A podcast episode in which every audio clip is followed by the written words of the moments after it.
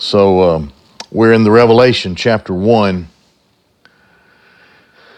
And uh, let me review just a little bit because of, of the of the uh, I don't know profundity because of the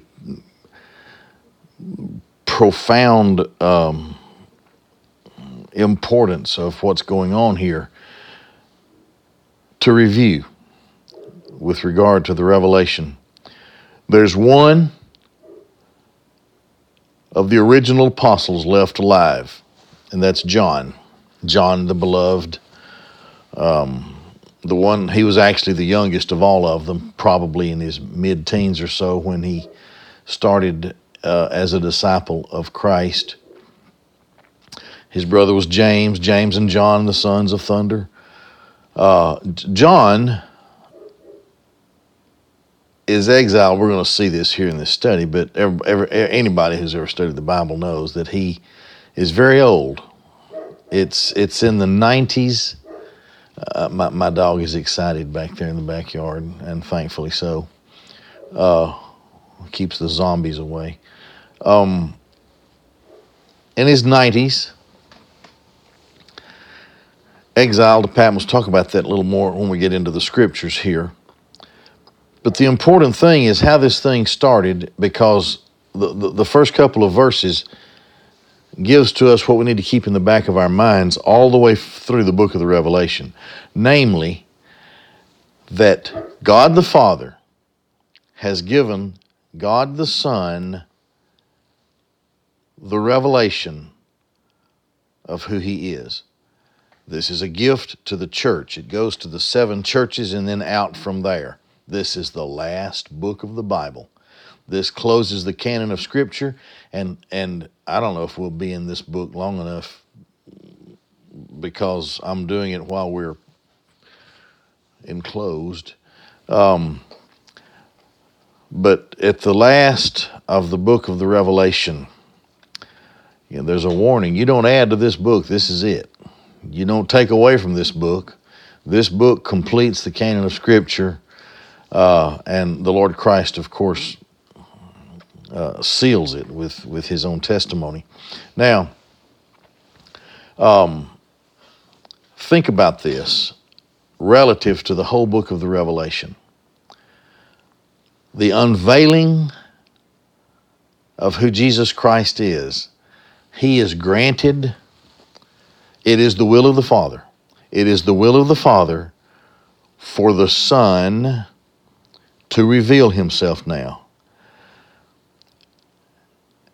They saw him as a penniless carpenter. They saw him in the in the post-resurrection body. But now they're going to see him, and of course, he was receiving this glory that is peculiarly his, the glory that belongs to God the Son, and and Philippians 2 talks about the glory that of the Lord and uh, of the Son of God. And then John 17, the Lord Himself prayed about it, uh, about receiving that glory again. So he it, apparently in, in, the in the account of the ascension, he begins to receive that uh, glory. He, that's he's endowed once again. He's finished his work. He he put away the, the sins of his own, paid the price for our redemption. Uh, so now there's one disciple left. I forgot to silence that thing. Uh, the uh, let me. I'll give this to you. Thank you so much, and you can silence it. Um, and this one disciple now is given the task, and he is commissioned here. We'll see that. He's commissioned here to write the account of the revelation, the manifestation, the unveiling of God the Son. How does he do that? Well, we're going to see the outline again. We saw that at the very, very beginning. It's in verse 19. Write down the things that you see, the things that are, and the things that will be after these things. Uh, and that last part, after these things, it makes up the major portion of the revelation. All right, so here, the Son of God, the Son. by the will of the Father, gives to his last living apostle this word that closes the canon of Scripture. And that word is to fully and completely reveal the person of the Christ, namely his deity, his power, his authority. So, what do we see? The revealing of the Christ, the unveiling of the Christ, the pulling back of the curtain. It's like if somebody has has has uh, hammered out a sculptor a, a sculpture and, and and the sculptor is has a date with everybody and he has a he has a cover over it and then he uncovers it. That's unveiling. That's apocalypse. That's the revelation. So now, the implication is that the church, up to this point, understood the teaching, the deity of Christ, and, and understood it to a point, but may not have appreciated it. And now the church is armed finally and completely with the revelation. We are armed with the doctrine of the deity of Christ and all that He is. He is God in the flesh. This is what's being revealed. So you think about this. He he is the one who has the authority to take the title deed of earth, for example, the scroll, the, the seven sealed scroll. He is the one who has the authority to send forth judgment upon earth. Uh, he is the one who has the authority um, to finally confront the final Gentile power, the Antichrist, the beast, uh, and all of his armies, and to defeat them and he is the one who has the authority to judge all things. He's the one who has the authority to establish the kingdom. He is the king. He is God, very God of very God. And then he is the one who is granted the authority then when all of this stuff in, in on earth is over, in the first earth and the first heaven, he, he then delivers it up to the Father, the whole thing. And then there's a new heaven and new earth. So that he's, there's God. He, he is God. This is God. How we see, He's God, the our God, whom we see, and with whom we relate. Um, this is this is revealed. The, the, the church probably, well, obviously, didn't understand the whole thing until now. The Son is granted uh, the the release of his manifestation of his revelation. And he will give it to one he will he will give it and he'll use angels but the guy responsible for writing it all down is john the last of the living apostles. Uh, somewhere in his 80s probably. He, he might have been as old as, as 90 years old he's very old. So that this is a gift you see. This is a gift from the father to the son and it's a wonderful gift from the son through his apostle to the church that we can see who He is, the power. He has everything under control, and all things are headed to what's in the revelation. It's under His control. So, because He's He is God, our God and Savior, uh, Jesus Christ. So now, with all that in mind, let's keep going here with uh, with verse um, with verse nine. I, John, your brother, and um, fellow partaker, fellow. It's uh, it's a it's a sun synchronous synchronous. Uh, it's a compound word. Sun is with, and konos to share. So it means to share with. Now here's what John is saying. And this was a rough time. This is a hard time for the church at the close of the first century. What John is saying is this. He's saying, you know, I'm right there with you. I'm getting I'm getting whipped with a whip. I'm in chains. Um, I'm being mistreated. I'm old, and I can't endure it like some people can. But obviously, the Holy Spirit strengthens him. And what he's saying is, I, am right there in, in this thing with you. We're all together. This is the way the church is. The church, of course, will exult in its in its glory and victory finally, but moving through this life, we are fellow partakers of, of each other's afflictions. We understand that if we're Christians, much of the time we're going to have a hard time uh, because of our te- because of our testimony. This is what he says. He says, uh, I, John, your brother and uh, fellow sharer or fellow partaker in the tribulation, the pressure, thlipsis.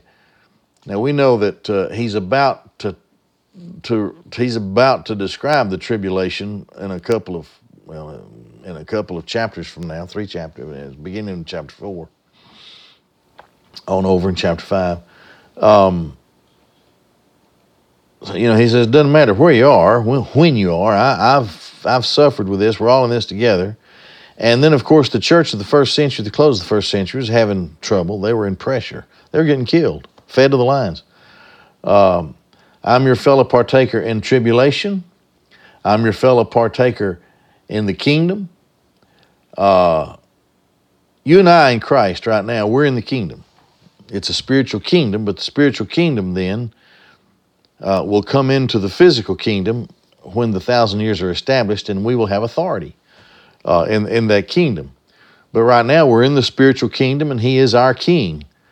So He says, I'm fellow partaker in your pressures or your tribulation in the kingdom and uh, endurance in the uh, the in the enduring your uh, uh, your patient, your patient, your patient travels, your patient way that that you carry yourselves out. Your what you're doing, you're doing in patience, or you're doing in a in uh, in, uh, in in endurance.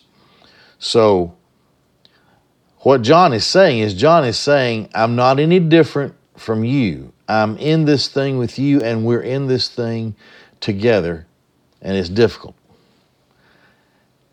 He could just as well say that He's with us today, His Word, and the kind of suffering. And of course, the, the suffering of quarantine and all that, that's, that is not peculiar to the church today, and I wouldn't say that it is. Uh, I will say, however, that all of us together, including the church, are suffering uh, somewhat but it's it's it's it's a characteristic of who we are in Christ because he says in Jesus. He's uh, I'm your fellow partaker in Jesus, uh, and uh, he says here, I John was in the island called Patmos on account of the word of God and the testimony of Jesus. This, this was the charge against him. He believed and preached the Word of God by giving his testimony for Jesus, the testimony of Jesus. And the world hated him. it's hard. It's such a wonderful gospel, you know, such a wonderful thing. It's uh, it's uh, it's it's it's difficult. It's difficult to believe that so much of the world hates the testimony of Jesus. Let's talk about this phrase here that he just gave us. So he says he's on the island of Patmos. Now, we've all heard that, those of us who have read the Bible and studied the Revelation at any length. The last of the living apostles, perhaps as old as 90 years old. And uh, there's a guy named um, Wadsworth, maybe. Uh, he's a church historian, and he wrote for a long time about the church. He did a lot of study, and he said the only way that people were imprisoned, there was a methodology from Rome. Uh, before getting put on the boat to sail to Patmos, he would have been scourged, so he'd have had a bad whipping from the Romans.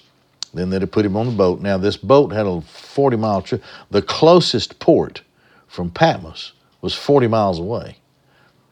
See, way out there in their day, 40 miles was just a long way uh, for a little boat to travel. So he would have been whipped and he would have been hurting and injured.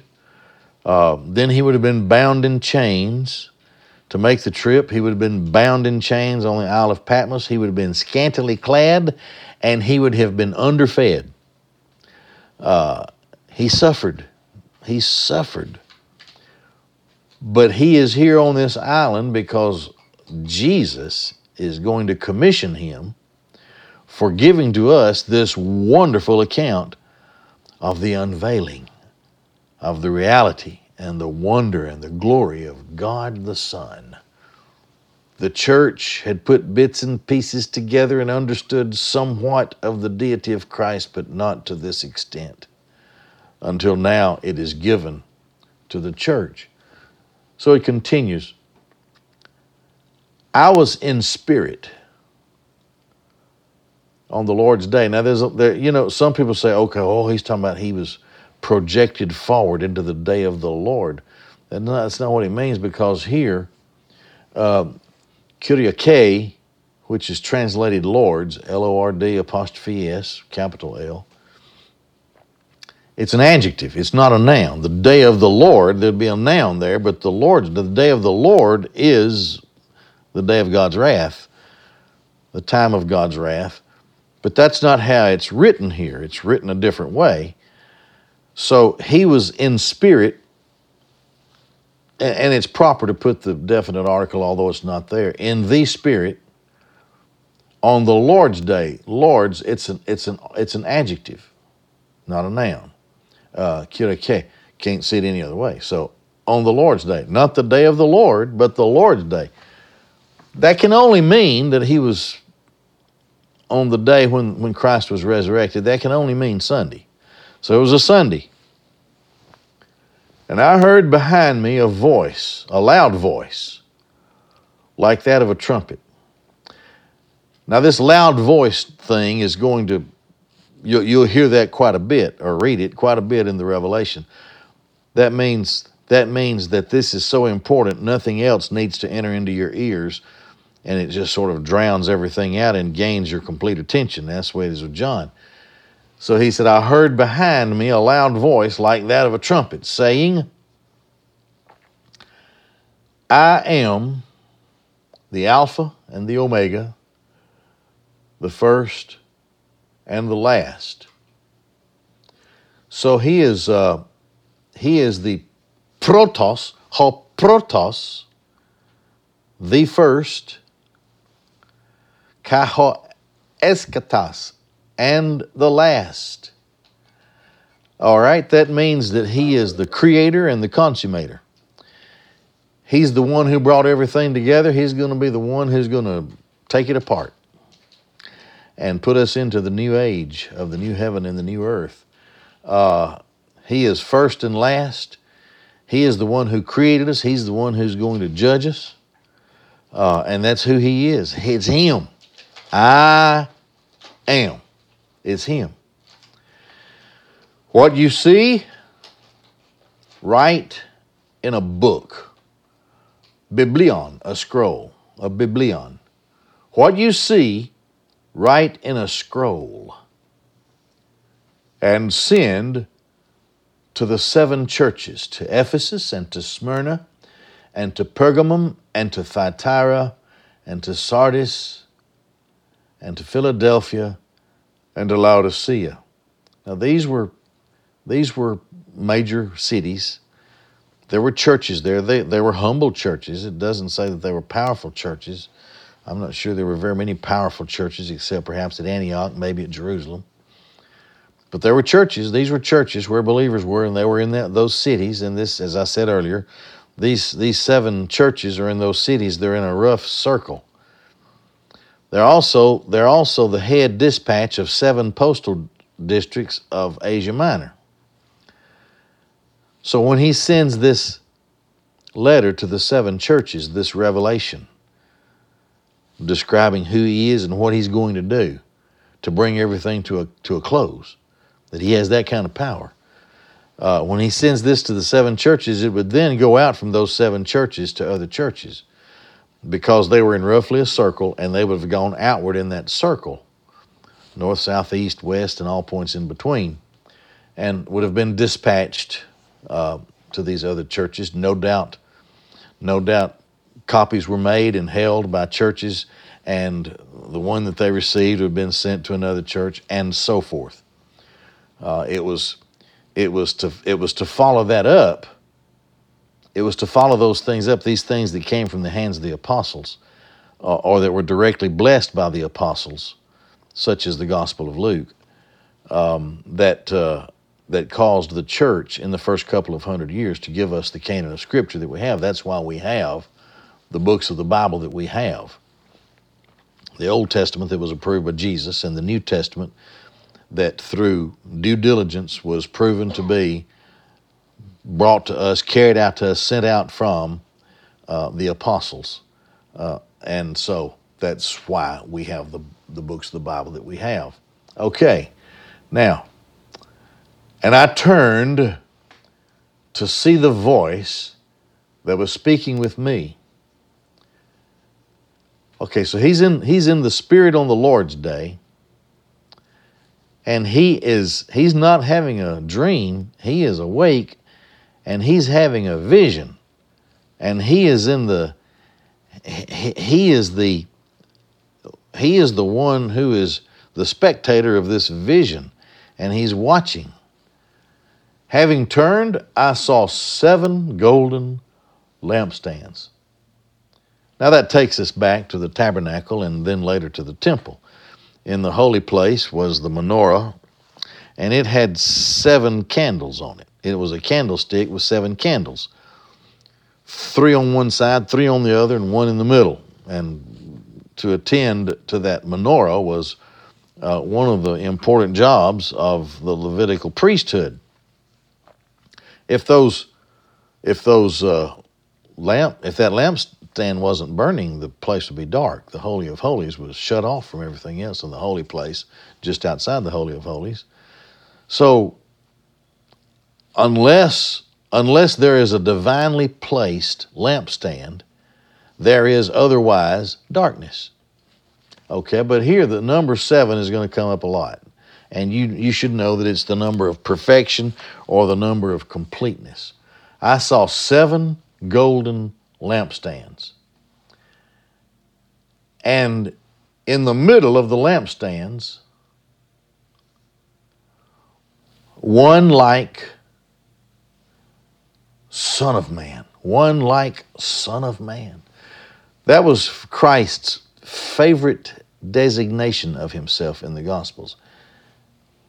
He referred to himself mm, all the way through as the Son of Man. It was a messianic title that comes from the book of Daniel.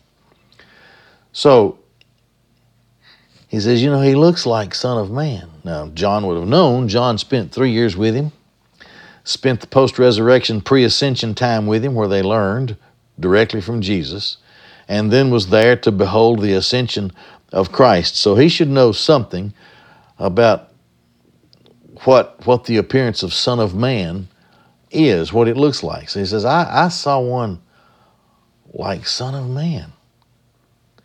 Having been clothed, now that's a that's in the perfect middle.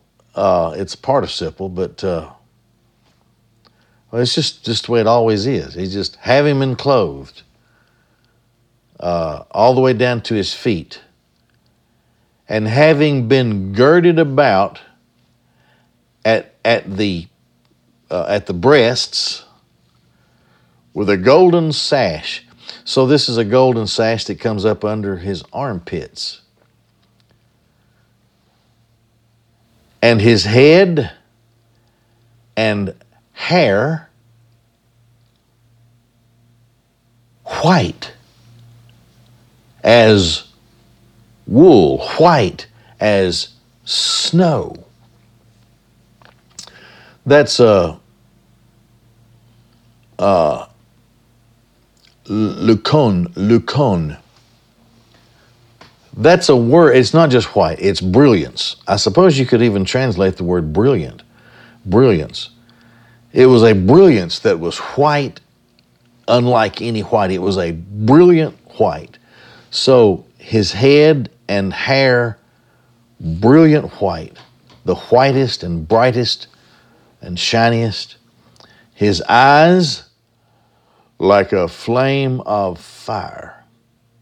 Nothing escapes his eyes. Purifying fire. Fire that looks right through you. You're not going to hide anything from the gaze of the Son of God. he'll look right through you. He'll burn away the dross. That's what happens in 1 Corinthians 3 when, when all the bad stuff uh, that's, that we've laid on our foundation, when, the, when all that stuff is burned away wood, hay, straw. So he says, eyes like a flame of fire, and his feet like um, like brilliant, a brilliant luster of bronze. Now that that that his feet, okay, the bronze. That's where the you know that's a material that the the altar, the brazen altar, in the temple and the tabernacle. That's where you first go inside the tabernacle area, the first thing you have to do is deal with sin. So uh, there's the brazen altar and sacrifice is made. So his feet are stamping out sin. He's walking on it. He's crushing it. And his his feet, what's on his feet, is a brilliant, shining uh, luster of, uh, of, of, of bronze, fine bronze. That's his feet. So, what is he looking at? Well, he's looking at one who looks something like the Ancient of Days, described in the book of, of Daniel. Someone who has on with his sash and the other descriptions that are going to be made later on, he's, he has on apparently a, a, a robe of a high priest, a royal priest, uh, because he also looks kingly. He looks priestly and he looks kingly uh, fine bronze as having been refined in a furnace. And his voice, like the voice of many waters. We've all perhaps heard the crashing of waves when, when the ocean was unsettled and these waves were extraordinarily large and crashing, and you couldn't hear anybody carry on a conversation. Or maybe some of you, like me, has maybe you visited Niagara Falls and you can't hear a thing with this with this water uh, exploding and pouring over the edge. Uh, so this is this is another description of his of his voice like the, like the voice of of exploding many many waters. And he is holding in his right hand seven stars. And out of his mouth is going forth. And there's that uh, there's that uh, present present participle again. It just this is this is him. This this automatic. This is always coming from him.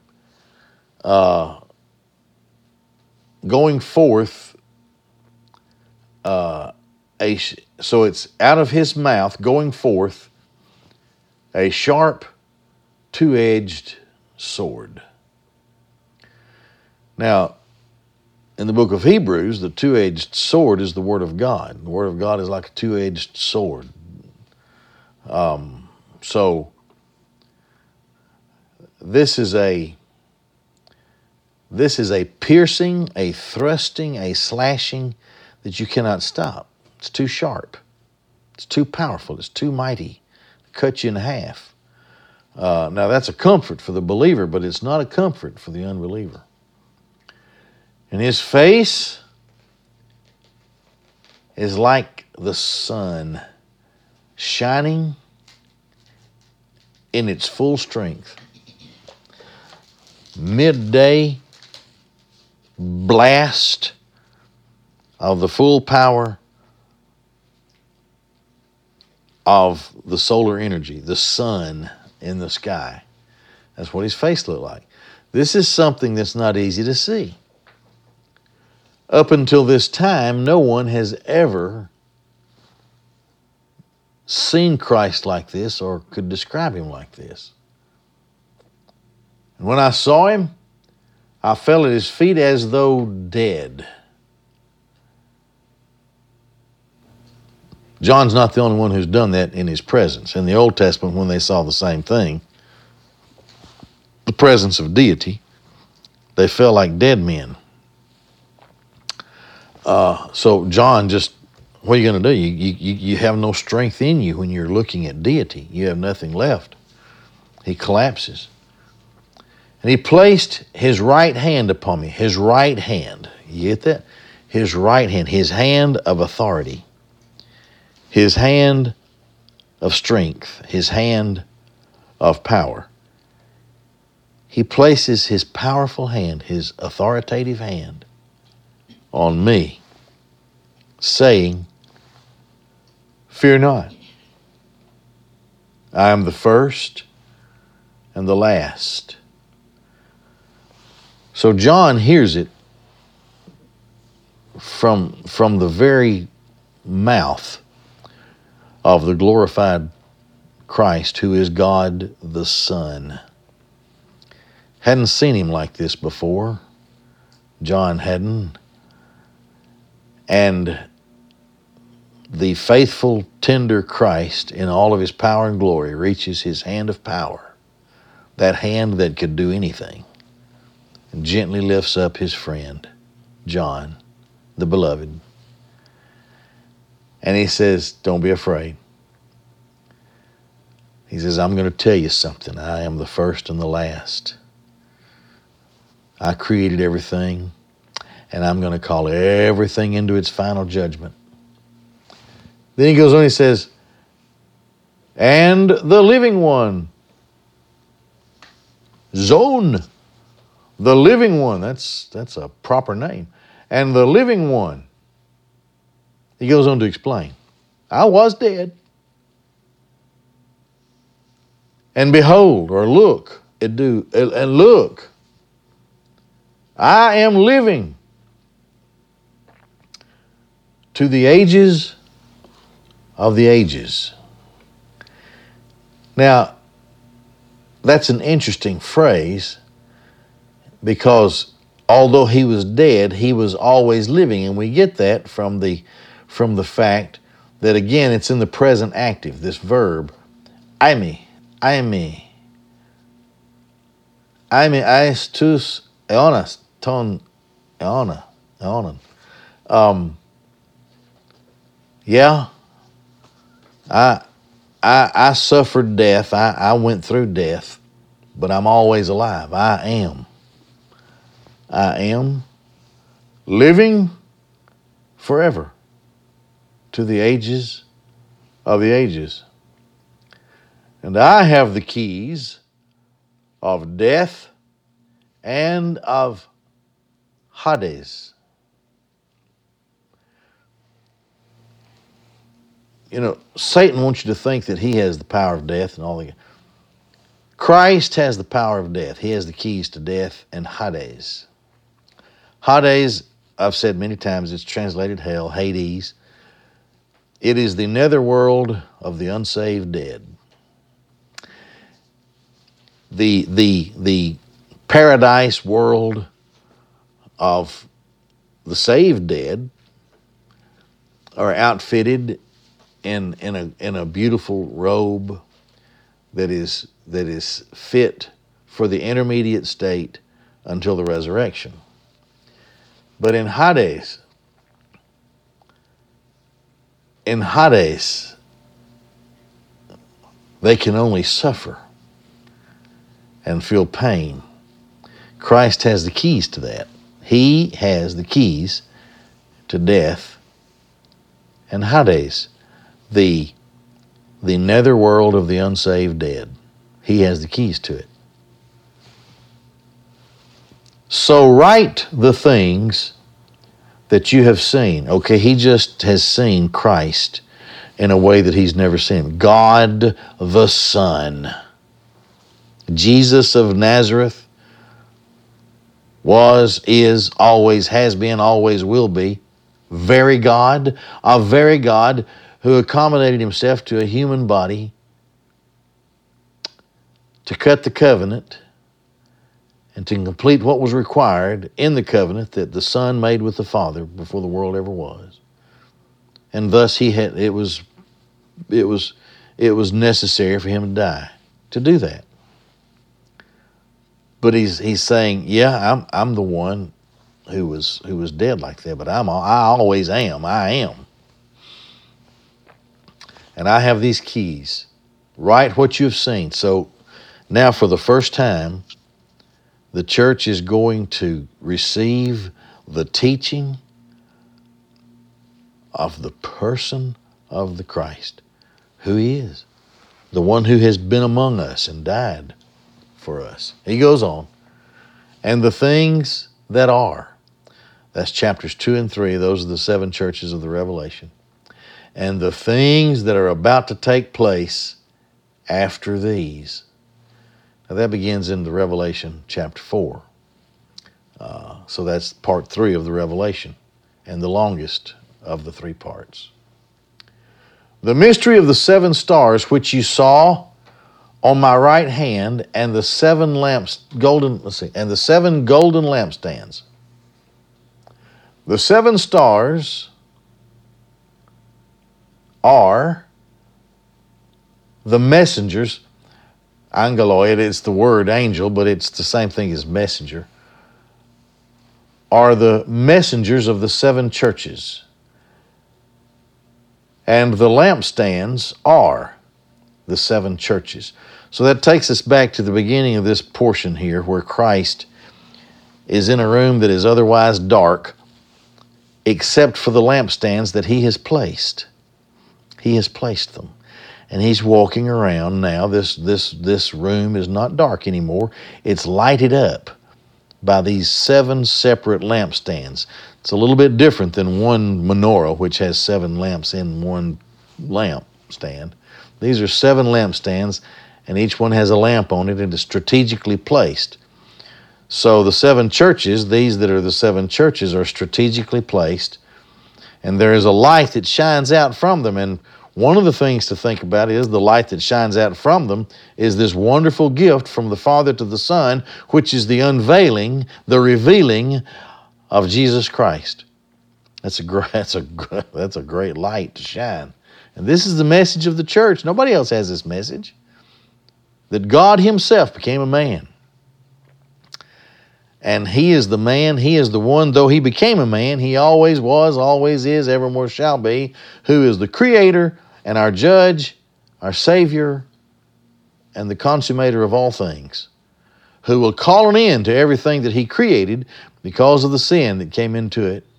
And after He calls an end to it and judges everything, then He will create a new heaven and a new earth. That's how powerful He is. That's who He is.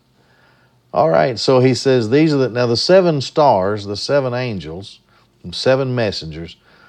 Those obviously are the are the seven key messengers. Each church has a key messenger, and Christ has them. You'll see he has them in his right hand. There's that right hand again, the hand of authority, the hand of power, uh, the hand the hand of, of, of might so it is the hand of Christ that has the authority. And the seven messengers are simply charged with delivering his message. The power is his, and the power of the message comes from him, and the messengers are just charged with delivering the message. Probably the chief elder or or pastor. I, I think it, it refers to the to the to the teaching elder or the pastor of, of the church. And that makes more sense the more we go into the seven churches uh, when we look at it, because when he addresses the church, he addresses the messenger of the church and to the messenger of the church at Ephesus. Write these things. All right, so that uh, that ends that uh, part, that chapter. So we'll stop there with our Bible study, and God willing, pick it up Sunday night. All right, let's pray. Thank you, Lord, for your word. Thank you for the gift of the revelation that you gave to your Son, that we might know His great power and His ability to save and to keep us saved and to deliver us through everything that's going to happen on planet Earth and beyond, and to take us even past the great white throne and then into the new heaven and the new earth. Thank you, God, that you have made us part of this eternal, wonderful covenant in Christ Jesus our Lord, who died to save us, who lives to keep us, and who's coming again for us, and in whose name we pray. Amen.